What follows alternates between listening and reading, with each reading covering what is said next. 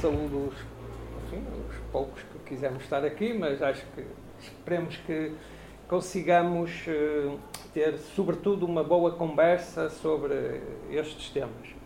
É um tema que, aliás, o Bloco de Esquerda tem muitas vezes tomado posição na Assembleia da República e tem todo o sentido, porque é uma das matérias mais importantes na vida das pessoas, mas há um outro fator que julgo que justifica a importância de nós debatermos esta questão. Também como o Bloco de Esquerda, embora eh, saibamos que há e bem eh, organizações e associações que eh, têm na sua finalidade, pronto, a defesa dos pensionistas reformados e aposentados, e, e isso é bom, mas eh, o, o Bloco de Esquerda tem também que ter uma posição, e tem tido uma posição política, mas acho que era muito importante nesta fase que estamos também da vida, a viver hoje, porque uh, esta matéria é daquelas que tem sido mais uh, trabalhada por partidos uh, da direita e com grande incidência na iniciativa liberal, mas outros, pá, e com uma visão sobre este problema de uma enorme gravidade, mas que tem passado, em claro, no, no debate político. E eles até aparecem como tendo, sobretudo para a malta mais jovem, um conjunto de ideias muito aliciantes. E, e, e até parece. E, portanto, eu julgo que era importante que isto traduzisse alguma Uh, aprofundar de conhecimentos e, sobretudo, também de perspectivas sobre esta matéria.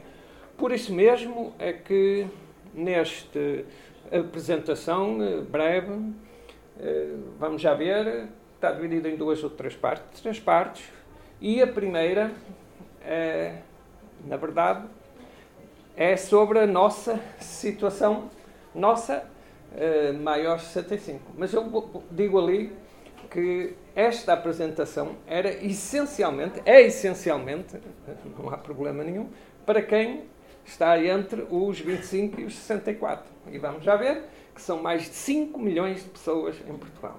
Pronto. E, portanto, é, isto é para os cinco milhões e, e cinquenta mil eh, que existem eh, entre essa idade. E também não vamos deixar de falar, mas já sabemos, quem já é, está nessa situação, não vamos deixar de falar nesta matéria dos que já são eh, pensionistas. Pronto, então, eh, como todos entendemos, é uma matéria muito complexa eh, e a dificuldade foi, no espaço curto que deve ser de tempo, nós conseguirmos falar do que nos pareceu o essencial. Pronto, e a primeira parte é, na verdade, falar muito rapidamente sobre quem já recebe uh, as pensões, mas quem não recebe, ficar uh, a saber. Pronto, então, uh, as pensões que estão a ser pagas é para quem, em princípio, tem mais de sessenta e cinco. Pronto, temos dois milhões e setenta mil. No regime geral da Segurança Social, aquilo que se chama assim, depois podemos falar sobre isso. Qual é o valor médio das pensões? quinhentos e um. Uh, tem aquela grande diferenciação entre os, as pensões dos homens e das mulheres, depois também poderemos aprofundar isso. E desculpa, quem as... está a pagar os para ser melhor? Ah, eu vou pagar isso. Oh, pronto, está bem. E nós também já dá para nos vermos. Pronto, então, uh, as carreiras médias também são diferentes. Médias também, não é? As mulheres têm carreira média de cerca de dez anos abaixo das carreiras médias dos homens. Isso depois também vai justificar, em conjugação com a diferença de nível salarial, que também é mais baixo, pensões também diferenciadas em média. Pronto. Esta parte é de respeito a quem ainda é, ou quem está reformado ou aposentado da Caixa Geral de Aposentações. É uma situação que vai tender a diminuir o número, Portanto, neste momento ainda há quatrocentos e oitenta mil, mas vai tender a diminuir. Porquê? Porque há, desde dois mil e seis, que a carreira, né, em termos de pensões, de quem entrou na administração pública, agora já ingressou no regime geral da Segurança Social, com tudo o que isso implica, formas de contagem do tempo, fórmulas de cálculo, etcétera. Deixar esta nota, porque às vezes sobre os, as pensões da Caixa Geral de Aposentações, às vezes há assim uma conversa que alguns jornais também gostam de coisas, e depois corre também nas redes sociais, às vezes assim umas, umas frases a dar ideia, pá, que quem é da função pública tem uma vida, mesmo reformado, fantástica em termos de valores, e nós só quisemos deixar aqui que vinte e um por cento das pensões da Caixa Geral de Aposentação são até quinhentos euros. Portanto, dá bem uma ideia de que a coisa não é assim tão fantástica. E as pensões até mil euros representam quase metade, são praticamente metade das pensões da Caixa Geral de de aposentações. Pronto, são números, estávamos a dizer, este vai diminuindo, não é? E vai passando, os futuros vão engrossar aquele, aquele número. Pronto, para além das pensões, quem já é pensionista também tem direito legal a ter uma atualização automática todos os anos, com base numa lei de dois mil e seis. Bem, nós pusemos isto num quadro, mas isto está escrito, portanto, em letra de, do Diário da República, e como é mais difícil de entender, talvez num quadro se perceba. Pronto. O que é que isto quer dizer? Esta atualização automática, portanto, é feita todos os anos, parte de um conjunto de critérios, não é? Em que entra muito o crescimento real do produto interno bruto, que é um elemento que sai todos os anos do, do I N E, de outras entidades, e também a inflação traduzida no, no chamado índice de preço dos consumidores. Não tem todas as, digamos, todos os preços, a habitação não entra nisto, mas são os outros preços que, para o efeito dos organismos que trabalham nisso, se devem aqui meter. Portanto, conjugando, conjugando o crescimento do P I B com o crescimento da, ou com o valor da inflação, isto vai determinar que ocorram umas determinadas atualizações uh, automáticas. Pronto. Como? E vamos já ver isso melhor. Nestes últimos anos, ocorreu pela primeira vez, desde há muito, um aumento do produto interno bruto superior a três por cento, pela primeira vez, vamos já ver, como há depois o índice de preços do consumidor, vai traduzir-se nas pensões, que aqui também estão pela sua, uh, pelo seu valor. O I A S nesta data são quatrocentos e trinta e quatro vírgula vinte. Pronto, o I A S é um valor que também é calculado, todos os anos é atualizado. Teoricamente, isto é, como o nome diz, deveria ser o mínimo do que é necessário para uma pessoa viver. Pronto. Estamos todos de acordo que está muito distante disso, mas o I A S em vigor é quatrocentos e trinta e quatro mil. Então quer dizer que as pensões inferiores a dois I A S, portanto quatrocentos e trinta e quatro vírgula vinte vezes dois dá oitocentos e tal, vão ter esta atualização.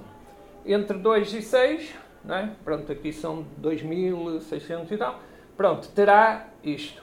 E quem tiver acima, uma pensão acima de seis I A S, que são poucos, pronto, teria também uma atualização com esta fórmula. Nesta fórmula há uma diminuição, como nós estamos a ver, nesta aqui é que há um aumento. Pronto, isto para dizer que esta fórmula existe, o o Bloco eh, de esquerda, na verdade, tem ao longo dos anos feito um grande combate eh, para a melhoria desta fórmula de atualização, porque, na verdade, ela tem levado à perda do poder de compra de muitos milhares de pensionistas. E, por isso, em dois mil e oito, pelo menos, há várias outras formas, fez uma proposta de alterações à fórmula para encontrar esta atualização automática, mas foi chumbada. Pronto, agora, como isto, na verdade, não responde às necessidades dos pensionistas, tem havido, por vezes, com muita pressão dos partidos mais à esquerda, tem havido, às vezes, decisões políticas, portanto, dos governos, de, para além desta atualização que é automática, está definida a lei, mas como, na verdade, isto é tão insuficiente, então tem havido, nestes últimos anos, aquilo que nós podemos chamar uma atualização extraordinária, não é?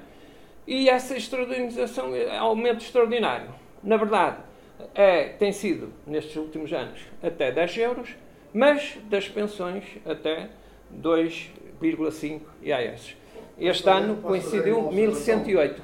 Isso foi, isso foi uma, uma, como é que eu ia dizer, uma, uma falsidade autêntica, porque não houve dez euros de, de aumento extraordinário. Porque esse aumento foi dado em julho, houve. Era descontado, o aumento normal foi dado em janeiro. Tá bem, mas pronto, o que eu estou a dizer, por isso é que está ali, aumento até dez euros. Ou seja, o que é que eles uh, fazem? Garantem esta atualização extraordinária. O que ela garante é que quem tenha pensões até dois vírgula cinco I A S tenha um aumento até dez euros. É claro que a atualização automática, em alguns casos, foi seis euros. Portanto, com esta atualização extraordinária, os casos que foi seis euros só passa a ter mais quatro euros para prefazer dez euros. Portanto, até dez euros. Não é todos vão ter dez, tiveram dez euros. Pronto. Agora, atenção, para o ano, para o ano, há uma circunstância que absolutamente fantástica, que é ter havido nestes últimos anos, quer uma alta de preços, portanto o I P C cresceu e também cresceu o P I B.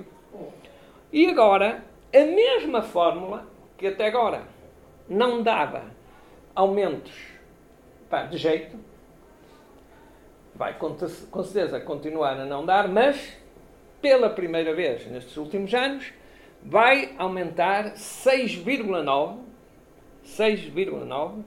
para as pensões abaixo dos novecentos e quarenta e oito euros. Pronto. E outros valores para seis vírgula cinco para as pensões até dois mil oitocentos e quarenta e quatro. E porquê é que se pode já dizer que é isto? Porque estes valores que são utilizados para o cálculo não são só de dois mil e vinte e dois, é dois mil e vinte e dois, dois mil e vinte e um e dois mil e vinte. Portanto, é da conjugação destes elementos todos que vai dar este aumento.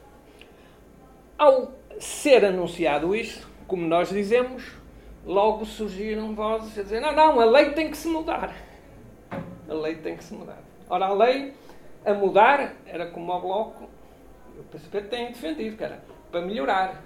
Mas o que eles querem é, não, a lei, não é? A lei dos, das atualizações tem que mudar porque, dizem eles, não pode haver um aumento pós-reformados de quase sete por cento nas pensões até novecentos e quarenta.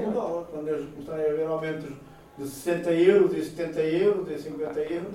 Nós percebemos que este aumento, apesar de tudo, não responde, não. não responde ao agravamento da situação de vida. Mas não podemos deixar de ter em conta que é o maior aumento nestes últimos anos, por efeito de uma, de uma norma legal que, na verdade, não, era, não é favorável aos pensionistas reformados. Mas pronto, é uma conjugação de uma situação que é pouco comum, o tal aumento da inflação e o tal aumento do P I B acima de três por cento.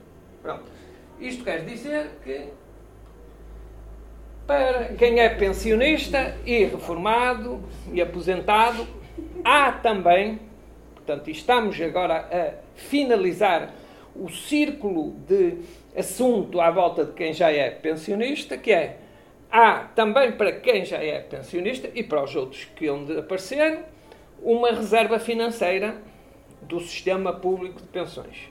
Chama-se o Fundo de Estabilização Financeira da Segurança Social, mas tem à volta de trinta anos de existência, mas que hoje, eh, já vamos ver, já tem um valor com algum significado. Ele pretende, este fundo, cobrir, em caso de necessidade, despesas com pensões do regime contributivo, quando, quando a receita anual, ou seja, o que entra para a Segurança Social das contribuições e cotizações for inferior àquilo que a Segurança Social tem que pagar de, de pensões. Ora, este, este fundo de estabilização financeira também, se calhar, não se consegue ver muito bem, mas eu acho que ainda conseguimos ver. Pá.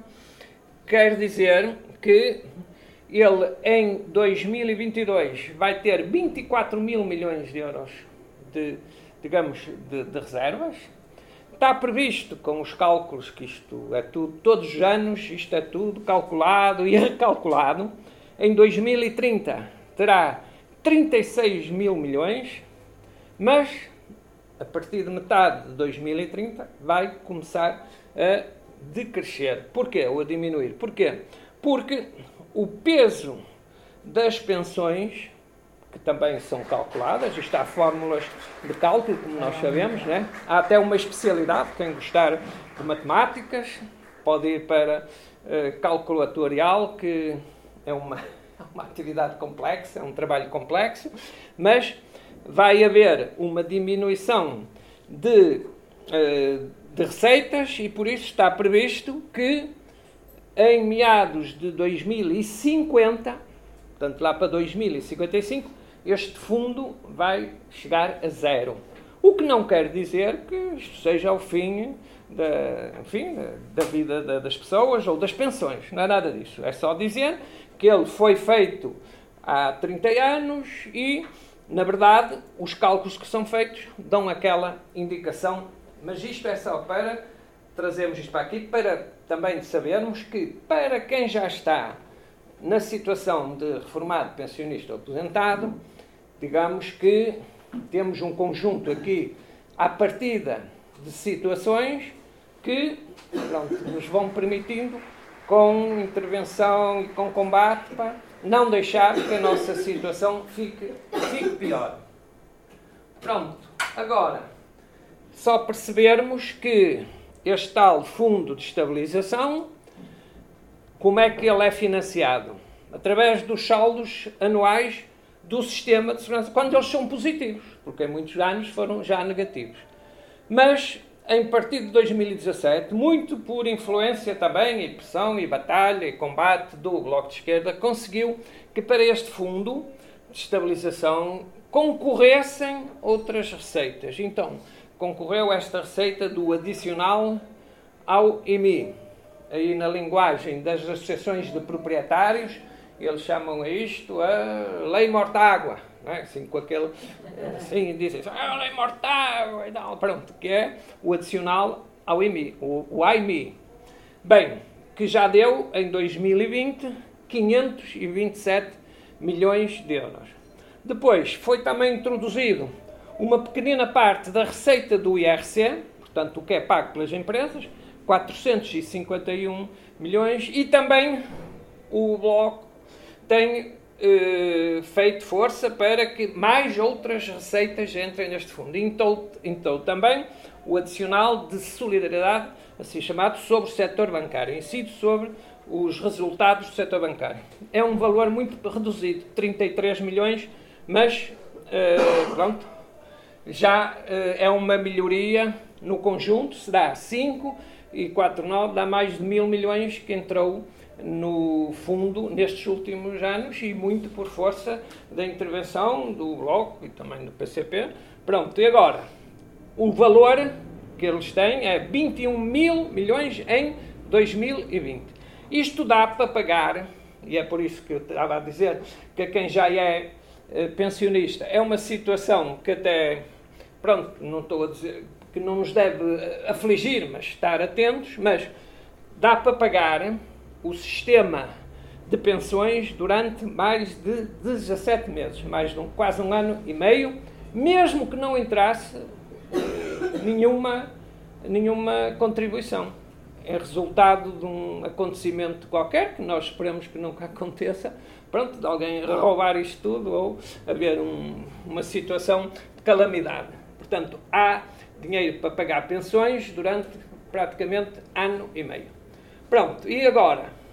Não nos deve fazer descansar, particularmente os que ainda vão ser pensionistas, porque este saldo que está ali e que vai continuar a aumentar, em princípio, agora está em vinte e um mil milhões, em dois mil e vinte e dois vai ter já vinte e quatro mil milhões, mas, atenção, há quem queira, quem queira pegar neste valor e usá-lo não para a finalidade que foi criada, que é a reserva, mas para uma jogada que nós depois vamos falar um bocadinho mais à frente. E qual é essa jogada? É fazer a transição, que alguns defendem, do modelo que nós temos, não é?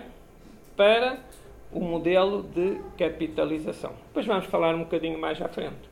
Portanto, em relação a quem já é pensionista, nós dizemos para melhorias e muita atenção no atual, ao atual sistema, mas temos to, todas as condições para garantir uma vida digna.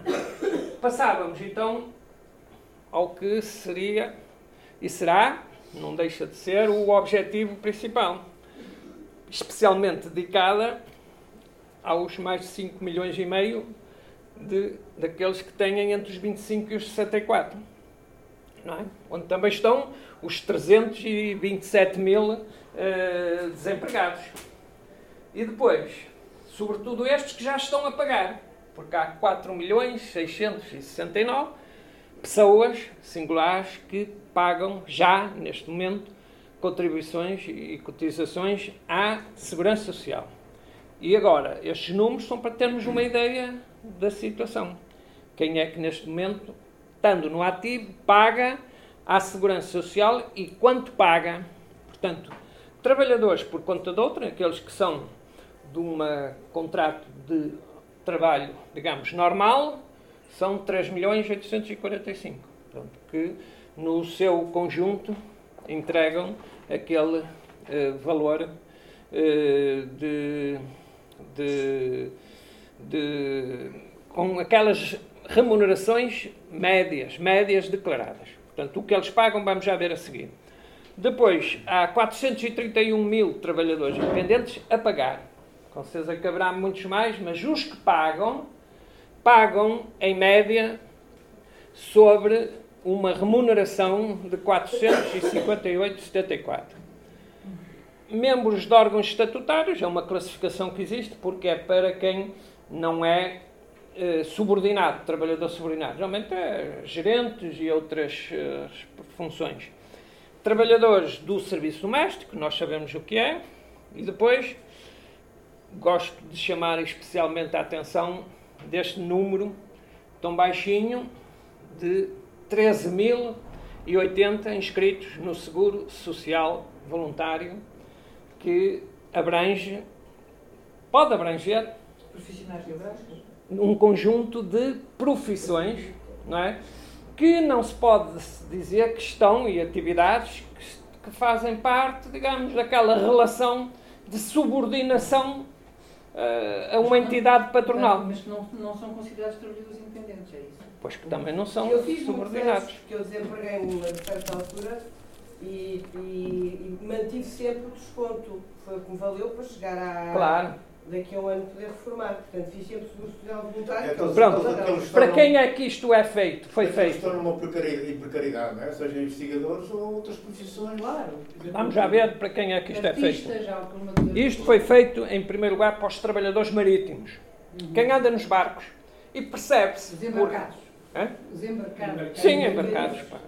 Pronto, da, da, marinha, da marinha mercante e de passageiros e tal. Mas depois foi sendo alargado a outras atividades, não é? Por exemplo, quem faz atividades de cooperação, pronto, com estas O N Gs e tal. Aquilo não é uma entidade patronal com fins lucrativos. E essas pessoas que têm essa atividade, como é que haviam de ter segurança social? Foi sendo alargado para várias atividades esta possibilidade do seguro social voluntário. Quem é que também está nisto? Por exemplo, os, os bombeiros voluntários. Bombeiros voluntários. Porque muitos deles, aquilo são associações humanitárias, há ali uma relação pá, que não é assim muito explícita, porque eles são bombeiros voluntários, mas também têm direito a inscrever-se neste seguro social voluntário. E também os, os investigadores e bolseiros, que também é uma situação que muitos deles dirão, pá, mas então eu recebo uma bolsa, mas aquilo... O que é que é, em termos de relação jurídica? Pronto, não pode ser abrangido como sendo um trabalhador subordinado, mas tem esta hipótese de ser, eh, ter o seguro social voluntário. Nós depois vamos ver... Mas agora só é uma... Mas é estabelecido um mínimo para descontar, porque, porque claro. Um conselheiro ou um investigador não ganha claro. Aquilo, não é? Não tem aquele rendimento na sala. Nós depois vamos falar sobre isso, porque é um aspecto que é muito importante. Porque algumas destas uh, contribuições que são feitas para a Segurança Social, diferentemente destas, das dos trabalhadores por conta de outra, que já sabe que é, tem o seu vencimento, é esse vencimento que vai para a folha chamada de salário, e sobre esse salário, nós depois vamos já ver a seguir, pagam... pagam trinta e quatro setenta e cinco. trinta e quatro setenta e cinco, sendo que uma parte é deles próprios, é logo descontado, e outra vai pela entidade patronal. Mas é sobre o salário, e para as entidades patronais são vinte e três vírgula cinco e para os outros onze, para os trabalhadores, dá trinta e quatro setenta e cinco. Algumas das outras situações são escolhidas qual o valor que querem descontar. E aí é que depois... Se tivessem aqui vários bolseiros, podíamos... Não, e outras coisas, os podíamos... podem, podíamos... Há uma exceção, vou-te dizer. Os bolseiros podem, e é sempre uma coisa que a gente tenta explicar, para ver se pois. As pessoas vacilam, mas muitos não uhum. vacilam e não pagam. Mas depois, mais tarde, eles chegam a estar dez e vinte anos na situação de bolseiro. É preciso ver isto, não é? Pronto. Tem muito tempo. Era por isso que podíamos... Uh, e a, outra, a questão que está, não está prevista são... Eu sei porque eu trabalho com bolseiros, bolseiros uh, uhum. pessoas deficientes. Bolseiros sem mais no Instituto de Emprego. Eu já tentei que eles pudessem fazer esse desconto. Claro. Estás a perceber? Porque essas pessoas recebem, no fundo, quinhentos euros. É pouquinho, não é? Mas este tempo não nos conta para qualquer, para nada. Para reforma, para coisa nenhuma. Ah. E, e, é isso. E eles, eles disseram, é bom que se converse, porque eu acho que temos também um grande trabalho a fazer. Esta questão do seguro social voluntário é muito importante que se fosse esclarecido. Claro. Porque muitas vezes os precários pensam que isso não existe, nem sequer. Claro. Não, e, e aliás é visível. Assim como a questão do serviço doméstico é outra coisa. O valor, o valor em média, a remuneração média dos inscritos no Seguro Social Voluntário é quinhentos e quarenta e cinco euros. Ora, nós depois vamos ver. É o valor que é. Agora, eu estava a dizer, e vamos já ver melhor, estas, algumas destas atividades, com exceção dos trabalhadores por conta de outra, são por escolha. São por escolha, ou seja, são eles que escolhem sobre que valor querem descontar, não é? E claro que sobre o valor que querem descontar, pagam mais ou pagam menos, não é? Por exemplo, o que geralmente é obrigatório é descontar sobre o primeiro escalão do I A S, que altera todos os anos. Este ano é quatrocentos e quarenta e três vírgula vinte. Para dois mil e vinte e três, já está com aquelas fórmulas, vai ser quatrocentos e setenta e quatro euros. Portanto, esse é o mínimo sobre o qual se pode ou se deve descontar. Mas eles permitem que se faça a escolha entre dez escalões que coincidem com a, o I A S, Portanto, é fácil de fazer a conta, porque um I A S são quatrocentos e setenta e quatro, dois I A S serão oitocentos, não é isso? Pronto, é isso, até dez. Até dez I A S, que já seria uma, ou oito I A S, que já seria um valor com algum uh, significado. Pronto, isto, estes números são importantes nós conhecermos, porque nos ajudam também no trabalho de esclarecimento e mobilização, como a camarada estava a chamar a atenção, porque nós não defendemos uh, que isto anda assim nesta, nesta situação. Pronto, depois, passando a concretizar mais, já não faltam muitos, pronto, dizer-vos que os sistemas de pensões, genericamente no mundo, têm esta natureza ou pública ou privada. E alguns deles já querem ter as duas modalidades, com um peso maior de uma ou de outra. Pronto. Agora, o que é mais importante é qual é o, o estilo, de, o modelo de financiamento. O nosso aqui em Portugal é o sistema de repartição. Portanto, também é uma, uma palavra que nós devemos ter.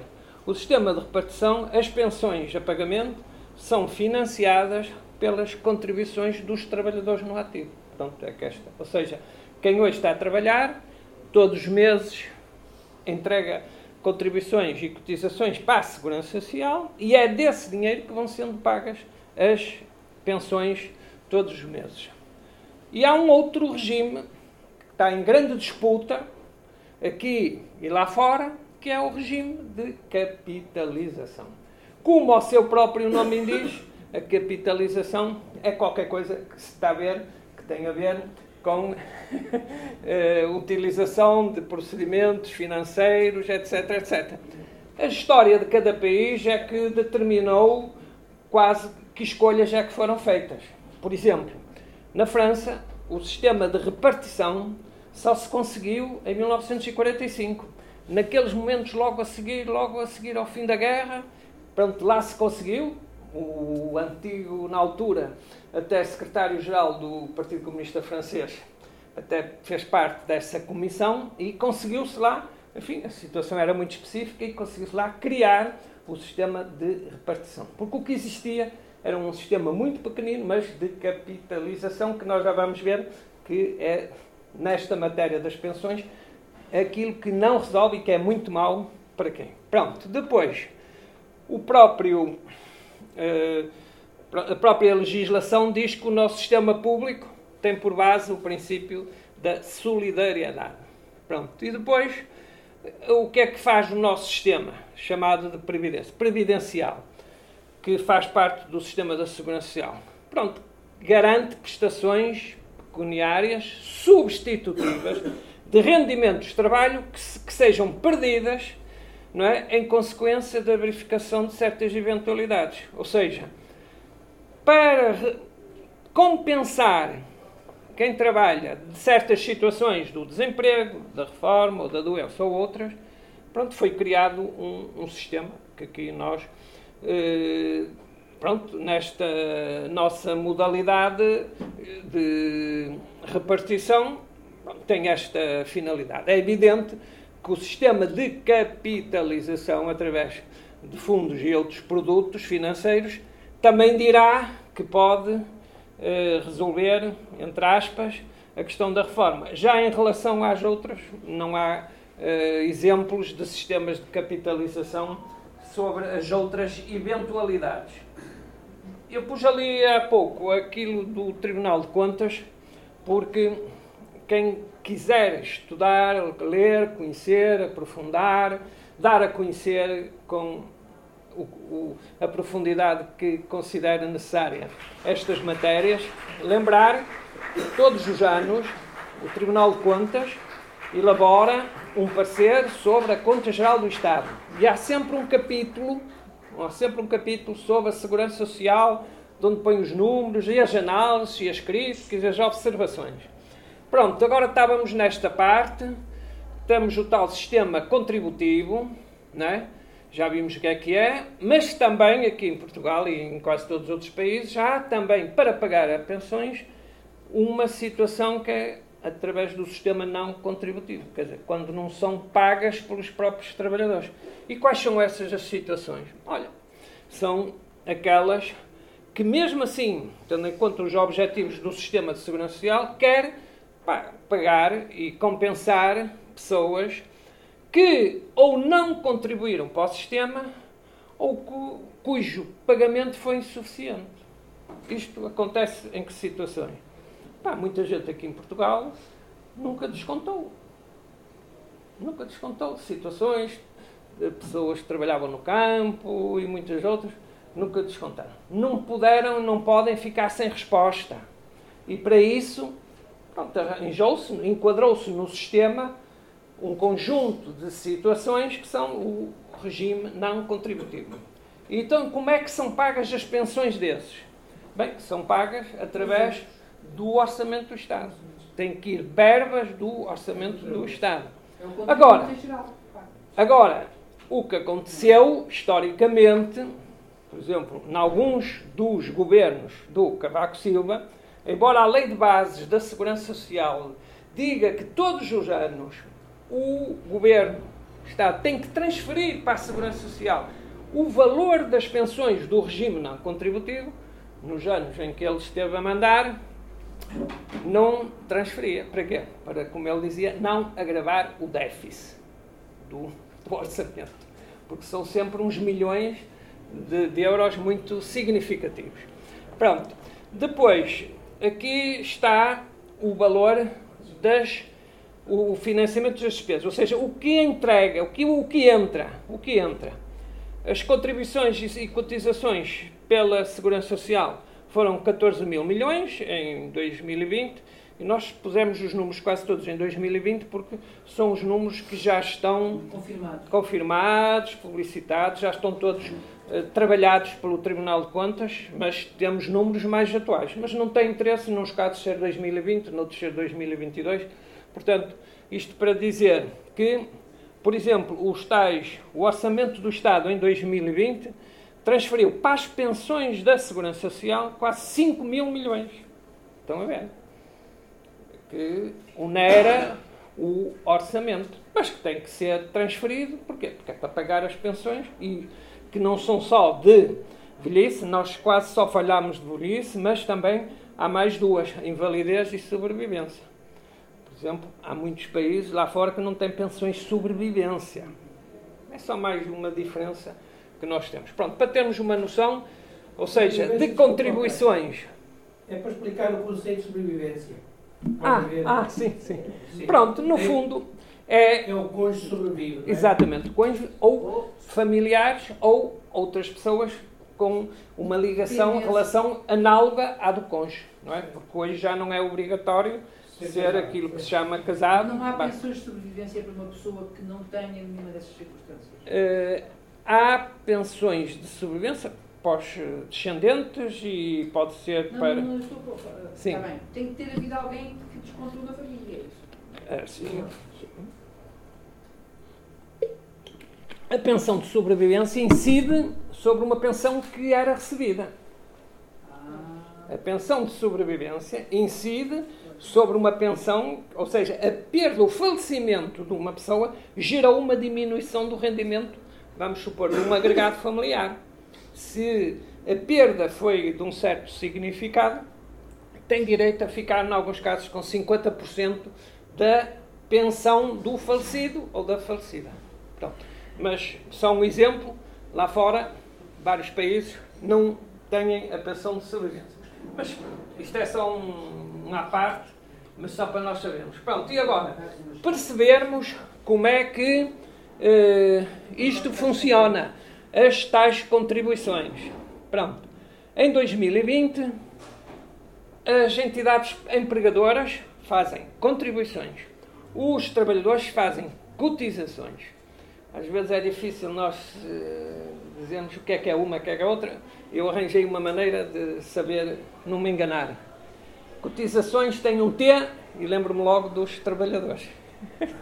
Só, porque é, a finalidade é semelhante, não é? São, na verdade, valores que são pagos, só que uns das entidades patronais são contribuições, dos trabalhadores são cotizações.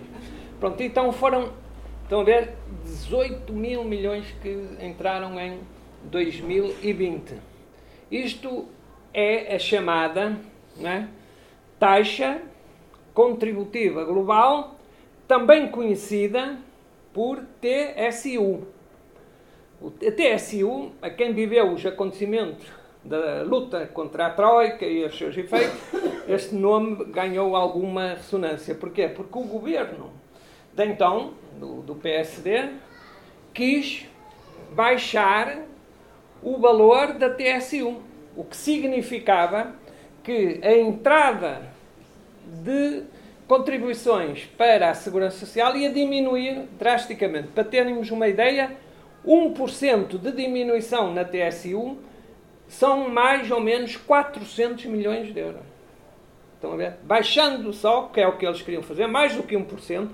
E por isso, até houve aquela grande movimentação, as pessoas saíram no país inteiro contra isso, porque perceberam, pelo menos na altura, que aquilo ia ter, afetá-los, iam ficar com pensões bastante mais prejudicadas. Não se, não se deixaram comover. Exatamente. Pelo benefício às empresas. Que exatamente, exatamente. Porque as eles próprias empresas não arranjam, eles arranjam sempre umas coisas. Pronto.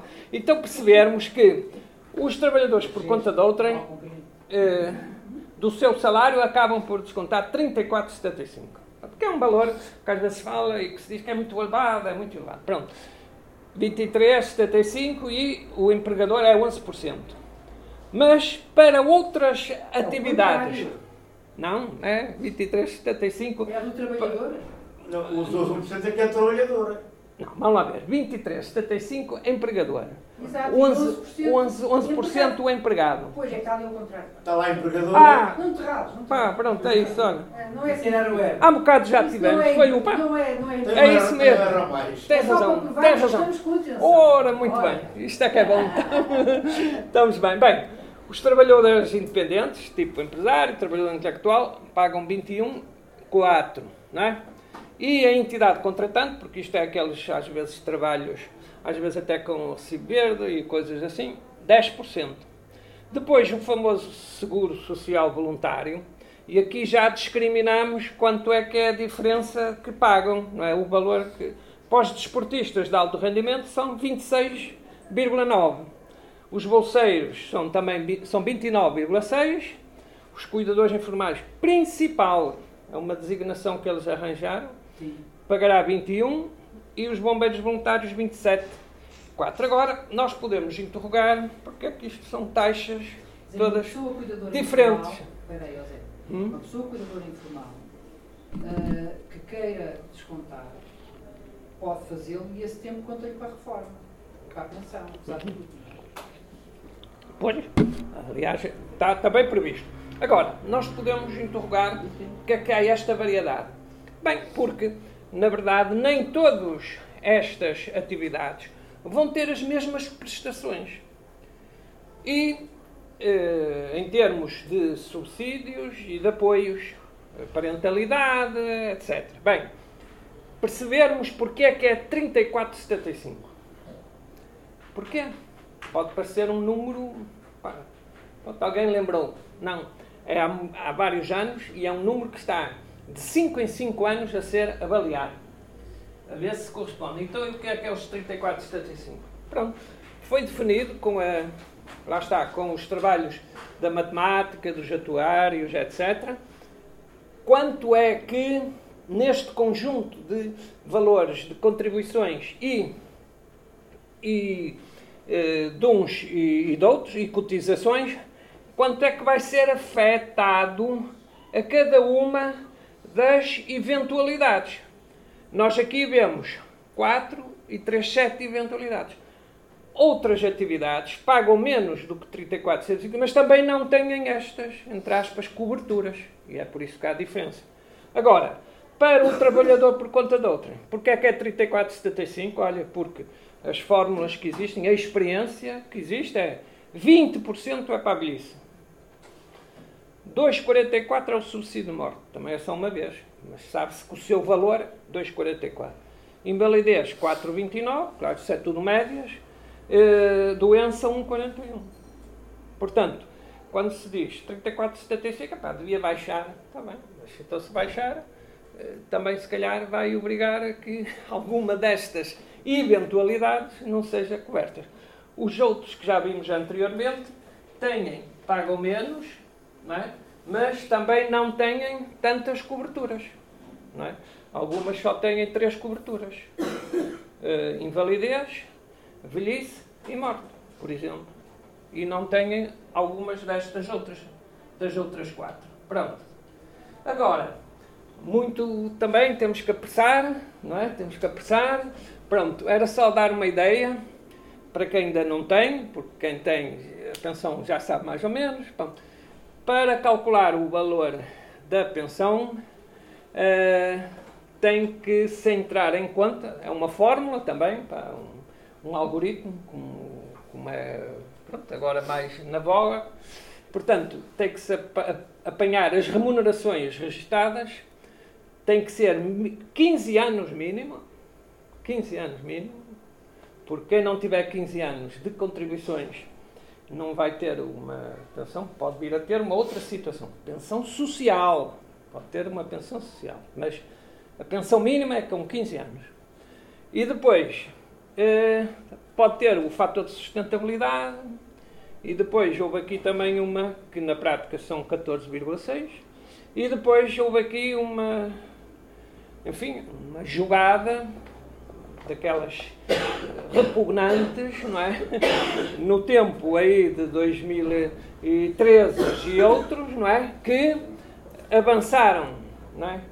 Para umas grandes penalizações das pensões antecipadas. Portanto, eram possíveis em relação a quem já teria cinquenta e sete anos, pá, mas, na verdade, uh, esta, este novo penalização dá zero vírgula cinco por cento por cada mês de antecipação face aos sessenta e seis e quatro meses ou cinco meses que é definido para cada ano. Isto é, sim, tão, tão escandaloso que há até um documento, não é muito comum, não é muito comum, mas há um documento da própria, do, um decreto-lei do, do governo, pá, não é muito comum os decretos-leis do governo eh, assumirem, assumirem estas, estas eh, situações, não é? E o que é que diz esse documento? Na prática diz que é o próprio, a exposição de motivos daquele decreto-lei, que diz que com as alterações de dois mil e catorze, portanto já estamos a ver o quadro em termos eh, políticos onde isto ocorreu, políticos partidários, o regime da reforma antecipada por flexibilização passou a ter uma dupla penalização, chegando a cortes superiores a cinquenta por cento do valor da pensão. Portanto, o que é que isto significou? Durante algum tempo, por efeito de alterações legais introduzidas em dois mil e catorze, um pensionista que teria, à partida, vamos supor, uma pensão de setecentos euros, oitocentos euros, passava, por efeito desta legislação, a ter cinquenta por cento menos. Portanto, posso dizer uma observação? É que não é só a reforma antecipada, é que mesmo a reforma normal tem dupla penalização. Opa, porque pronto. Tem o tempo. Já claro. Ultrapassou os setenta e cinco anos, pronto. Mais o subsídio do índice de sustentabilidade.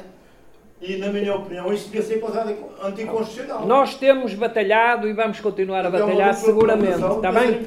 Mas só para termos o quadro de que isto também está em alteração. Já teve alterações. Muito também por força das iniciativas legislativas do, do Bloco de Esquerda. Não é exatamente assim, mas ainda não está bem. Pronto, só para nós percebermos que na segurança social e nesta matéria dos regimes de velhice, pensões de velhice, pá, há coisas que não estão certas. Mas, atenção, depois vamos desenvolver isso, pá, não podemos deitar aquilo que se diz, bebé, não é? Bebé fora e também é água do banho, ou numa expressão pouco feliz, mas pronto. Percebemos todos, percebemos todos, que o sistema de cálculo de pensões, de velhice, tem três componentes, ou depende de três situações. O nível de remunerações, não é? Porque é verdade que quem desconte sobre quinhentos euros, a sua pensão nunca vai ser quinhentos euros.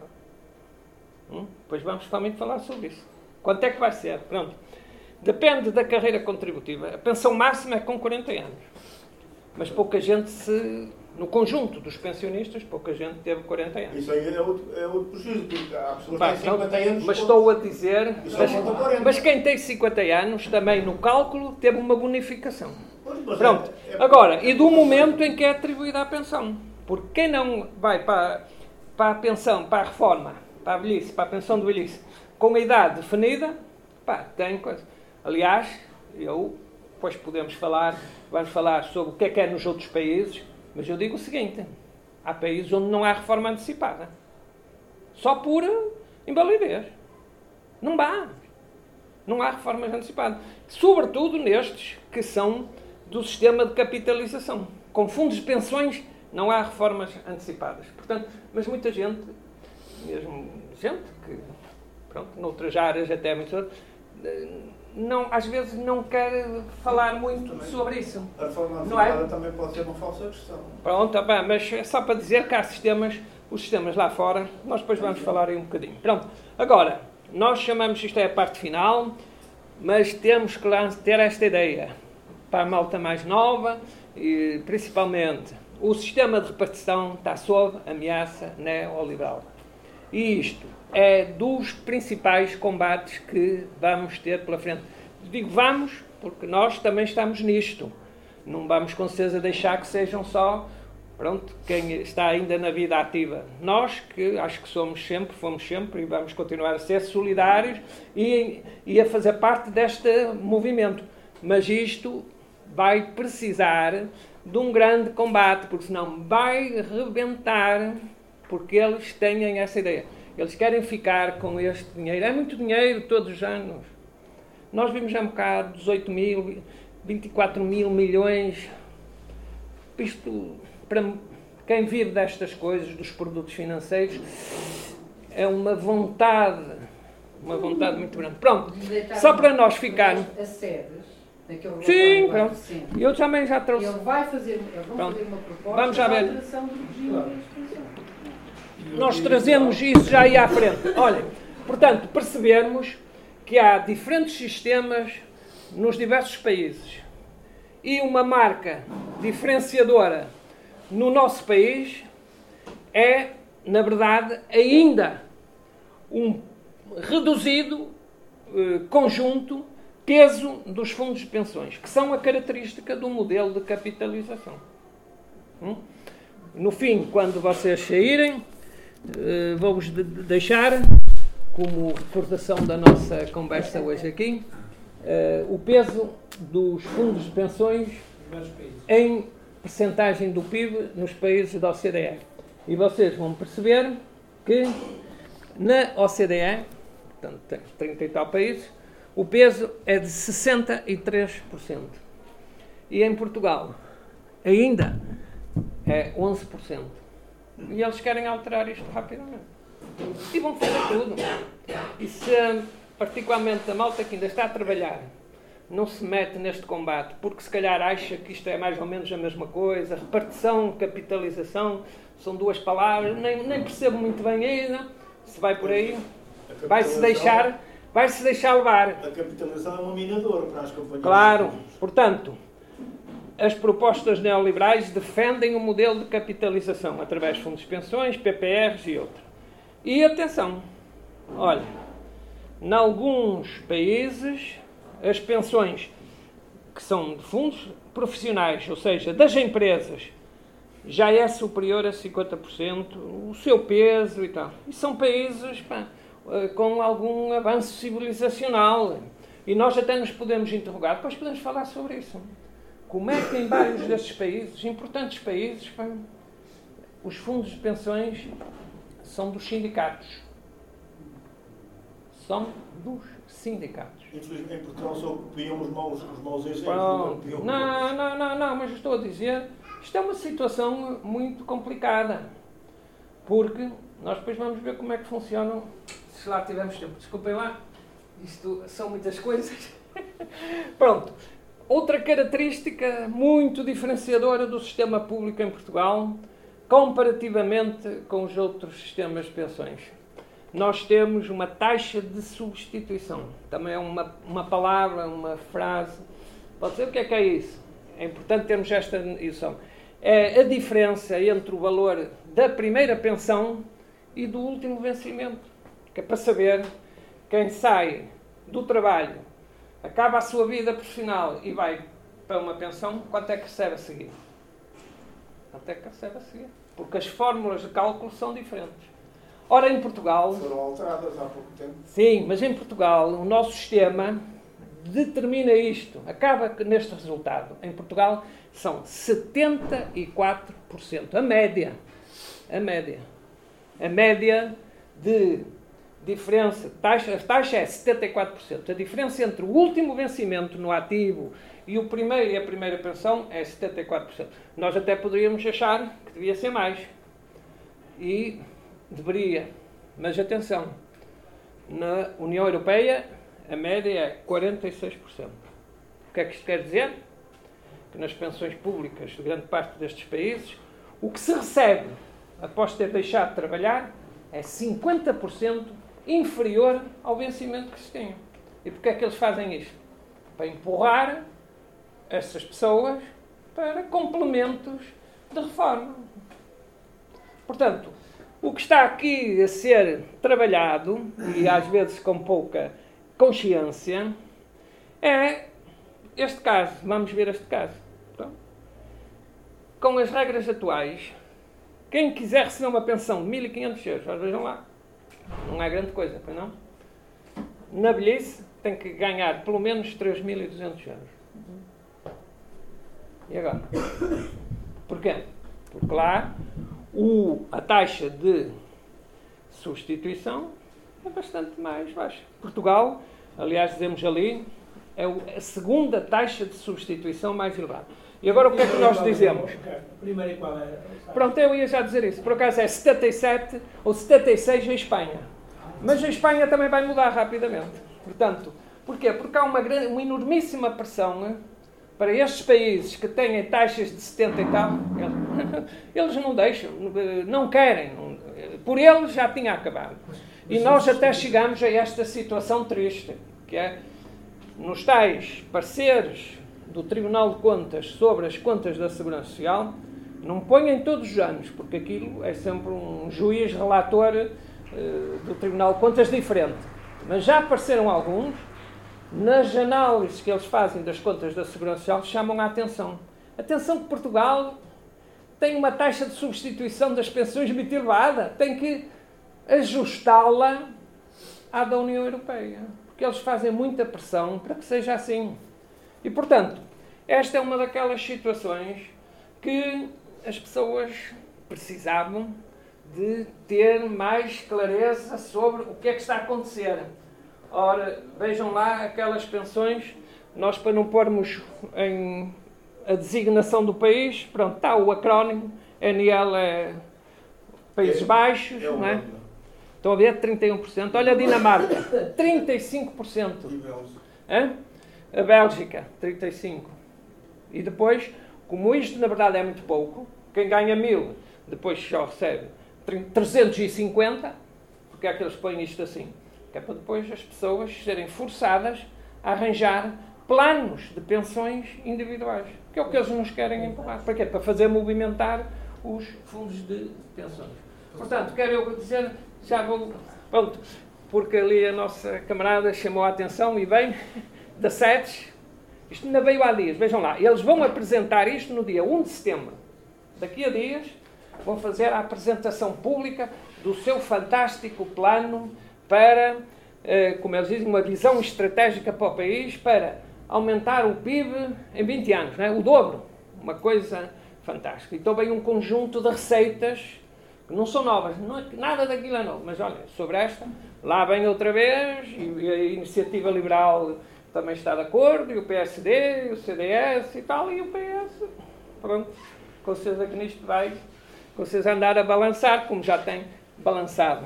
E digo isto porque, olha, mil novecentos e noventa e oito, a Comissão do Livro Branco da Segurança Social, na verdade, acabou por empurrar aqui em Portugal este, esta análise do Banco Mundial de mil novecentos e noventa e quatro, que é, na verdade, o documento de uma instituição que na altura, pronto, até era tida como uma instituição acima de toda a suspeita, mas que ao elaborar aquele relatório abriu caminho a todo este processo. Foi a legitimação disso. Eles, o que é que eles defendem? Os três pilares. Não, deve ser para a mesma coisa. Pensão de provisão pública, não é? Muito baixinha. Provisão pública, a pensão pública muito baixinha. E depois, planos de pensões ocupacionais, nos, nos sítios chamam ocupacionais, noutros chamam profissionais, mas que são promovidos pelas empresas. Regime de capitalização. E planos de pensões individuais. Portanto, isto é o chamado sistema dos três pilares. E esta é a doutrina que tem estado a ser traduzida. Aqui em Portugal, a Comissão do Livro Branco da Segurança Social até chegou a lá meter que era isto em nome da sustentabilidade financeira. Na verdade, aqui em Portugal também se devia abrir como complementar um sistema de pensões ocupacionais ou profissionais e pensões individuais em nome da sustentabilidade financeira. E nós pusemos aqui a pergunta: e a sustentabilidade social? Não interessa? Eles só fizeram a análise a, a outra coisa. Pronto. Depois, atenção que agora a União Europeia lançou o que eles chamam um produto. Também lançaram um produto. Que é para pensões individuais. Individuais. É o chamado em português P I R P. Lá em termos europeus é o P E P. Pronto. É a mesma coisa, para quê? Complementar os regimes de reformas públicos e profissionais. E sem reembolso antecipado. E este é um dos que tem. Aliás, os outros também não têm reembolso, não têm saídas antes do tempo. Porque a lógica de funcionamento dos planos de pensões e dos produtos financeiros é terem, como eles dizem, décadas, décadas de dinheiro ali para eles estarem a fazer o seu, a sua movimentação. É o milheiro. Ah, mas o milheiro não é para ficar parado. É andar ali, se é para jogar a fazer. E nós já vamos ver onde é que eles vão. Olha, e depois esta da SETES, daqui a uns dias já vamos ver. Está bem?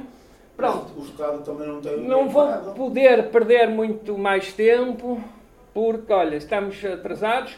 Mas digo-vos o seguinte, estes são os três argumentos principais do argumentário da Iniciativa Liberal e todos, vai ser a sete, é sempre a quebra demográfica. E, na verdade, nós, à esquerda, não podemos negar que há uma quebra, ou seja, as projeções do Eurostat e as aqui feitas pelo I N E e tal, mostram que em dois mil e dezanove... vinte aos sessenta e quatro é cinquenta e nove por cento da população. E em, dois, em dois mil e sessenta baixa para quarenta e nove por cento. Com este dado, eles acham que isto é um elemento esmagador, que por força disso tem que se passar para a capitalização. É uma aldrabice.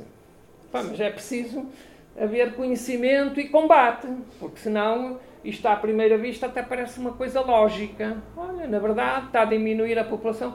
Não, mas é que isto não é assim que funciona. Primeiro, a capitalização não resolve o problema da quebra demográfica. Isso é evidente. Mas, mas na verdade, o que é que eles querem?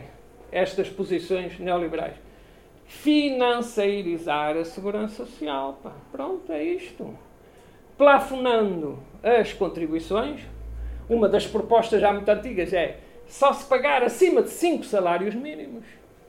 Ou antes, uh, até cinco salários, cinco salários mínimos.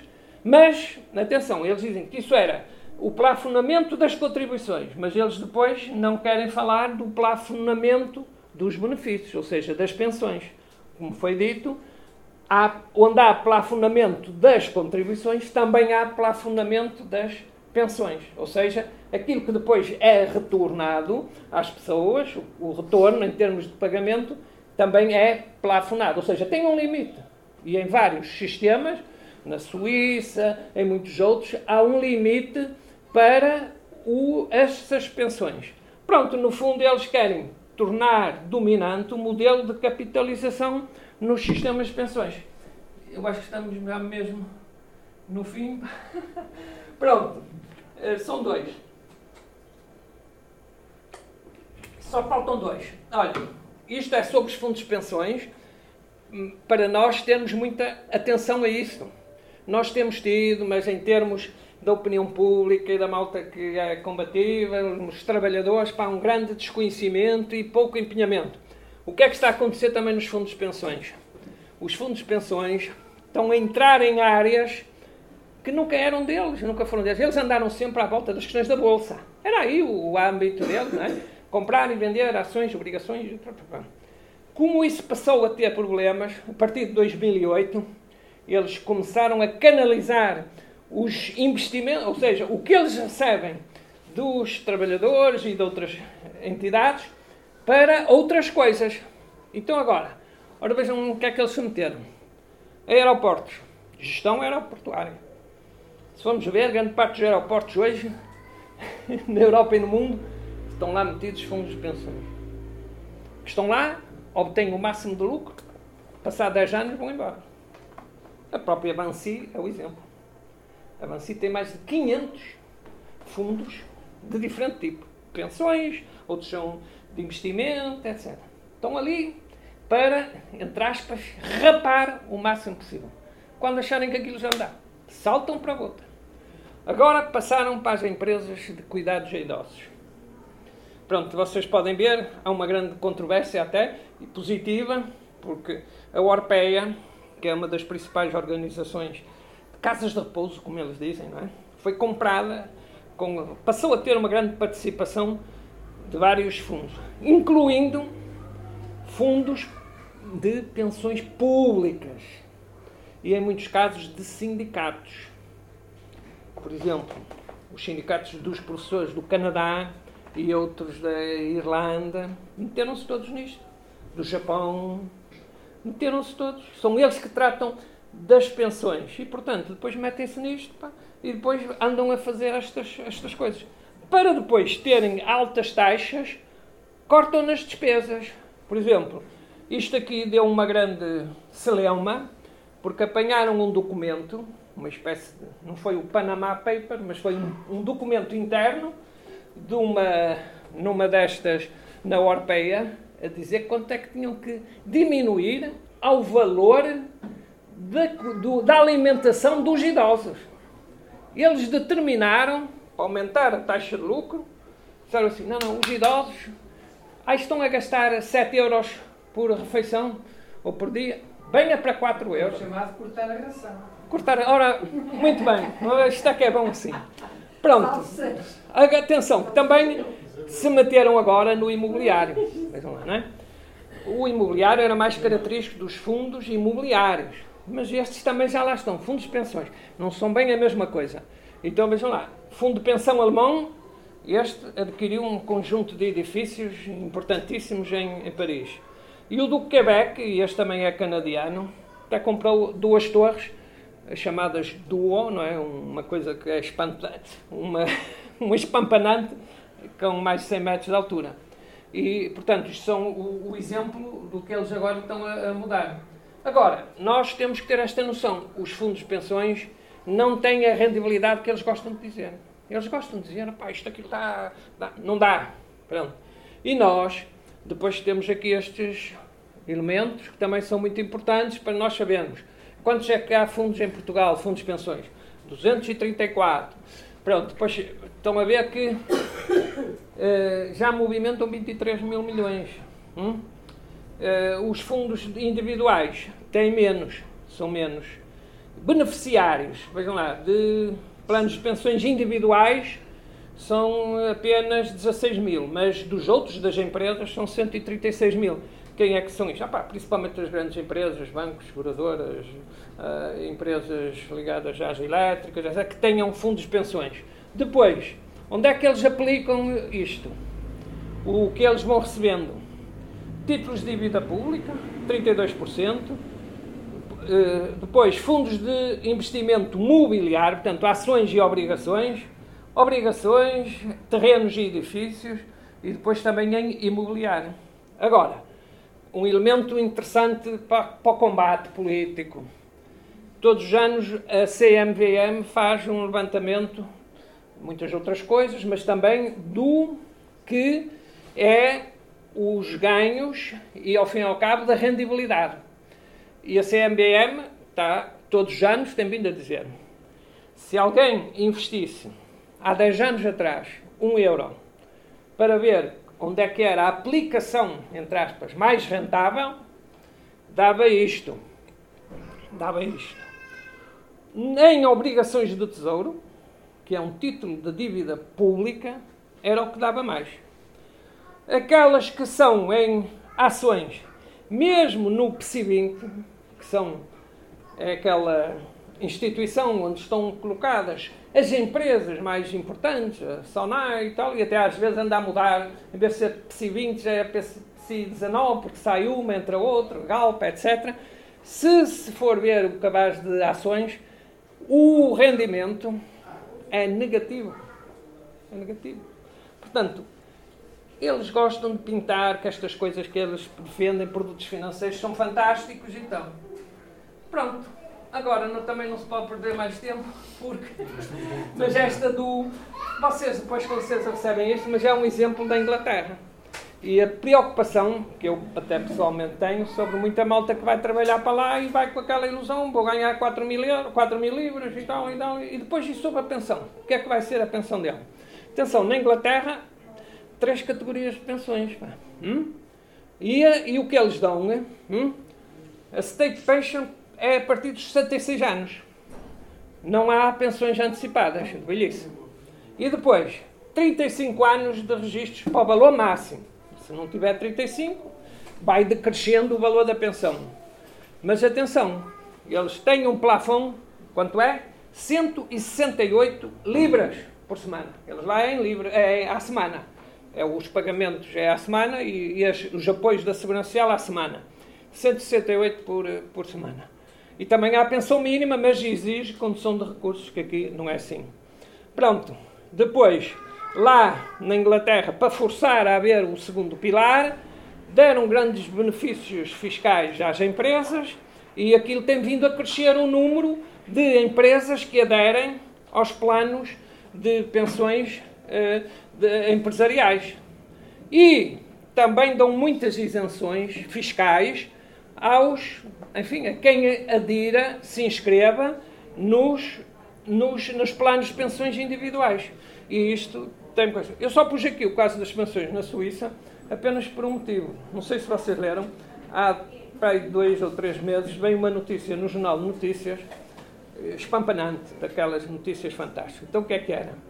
Era um escritório, portanto, um ex-imigrante na Suíça propunha-se ajudar os ex-imigrantes portugueses na Suíça a recuperar, a reaver, a ter, a receber o que eles tinham em fundos de pensões na Suíça, decorrentes desta modalidade do pilar, do segundo ou do terceiro pilar. Porque dizia que havia milhões, milhões de francos suíços parados porque ninguém os levantava. E porquê? Porque eles nem sequer sabem. Nem sequer sabem. Porque eles vão para uma empresa, recebem um, têm um fundo de pensões... Mandam-nos para um fundo de pensões, porque geralmente isto não é determinado pelos trabalhadores, são as empresas que escolhem, e eles metem-se naquilo, abandonam, têm que sair, não vão ficar toda a vida na mesma empresa. Depois, como é que passa de uma empresa para o, de um fundo de pensões para outro fundo de pensões? Mesmo que diga na lei que deve passar, vocês já estão a ver, um fundo de pensões, passar por vontade deles, olha, vou passar este fundo de pensões para o outro fundo de pensões a seguir. Não, pá, eles... a empresa perde o direito ao fundo. Pá, portanto, só para nós vermos, às vezes diz tanta coisa, uh, tal, e, por exemplo, isto é uma, é uma situação que eu acho que é de uma gravidade em relação ao futuro de tanta gente que vai lá para fora na expectativa de ter, enfim, uma vida melhor, e eu digo assim, grande parte deles, para não dizer noventa, mais de noventa por cento, nem sabem para onde estão a descontar, quais são as condições em que poderão depois obter o benefício e o que é que vai ser a, a sua vida. Vês, pronto. E olha, isto chegou mesmo aqui ao fim, já foi tarde, é verdade, peço desculpa, mas ficarmos com esta ideia. Num sistema de capitalização, o risco, porque isto é que é a questão de fundo, os mercados financeiros têm risco, têm risco. E, portanto, pode e faz baixar o valor das pensões de velhice. pelo menos os regimes de repartição, que é aquele que nós temos e que temos que defender, não participam nesta financiarização, não fazem depender o montante das pensões do percurso deste ou daquele produto financeiro. E o que é que nós dizemos? Deve-se defender o sistema de repartição da Segurança Social, porque é uma forma de combater também os fundos de pensões. E esta palavra final, pá, maior participação no sistema público de pensões, como trabalhador por conta da outra, como trabalhador independente, através do seguro social voluntário, não deixemos fazer isto. E sobretudo isto. Opa, as pensões em Portugal são de miséria, porque partem de salários de miséria. Esta que é a questão. Não é o sistema. O sistema não tira dinheiro às pessoas. Os salários é que são miseráveis. E, portanto, a batalha pelos, pela melhoria dos salários é absolutamente decisiva e fundamental para os dias de hoje, mas também para os dias de amanhã, para as reformas. Porque quem desconta sobre quinhentos euros, opa, não vai ter uma pensão, mesmo na melhor das hipóteses. Com, se se mantivesse os tais setenta e quatro por cento em média, quanto é que dá? Quanto é que dá? setenta por cento sobre quinhentos dá trezentos e cinquenta. E agora, e quem é que pode viver em seiscentos? Agora, tá. ah, temos que fazer as nossas escolhas e os nossos combates. Eu, eu e peço desculpa de ter demorado tanto. Eu penso que não. não, não, não, não, não, não, não.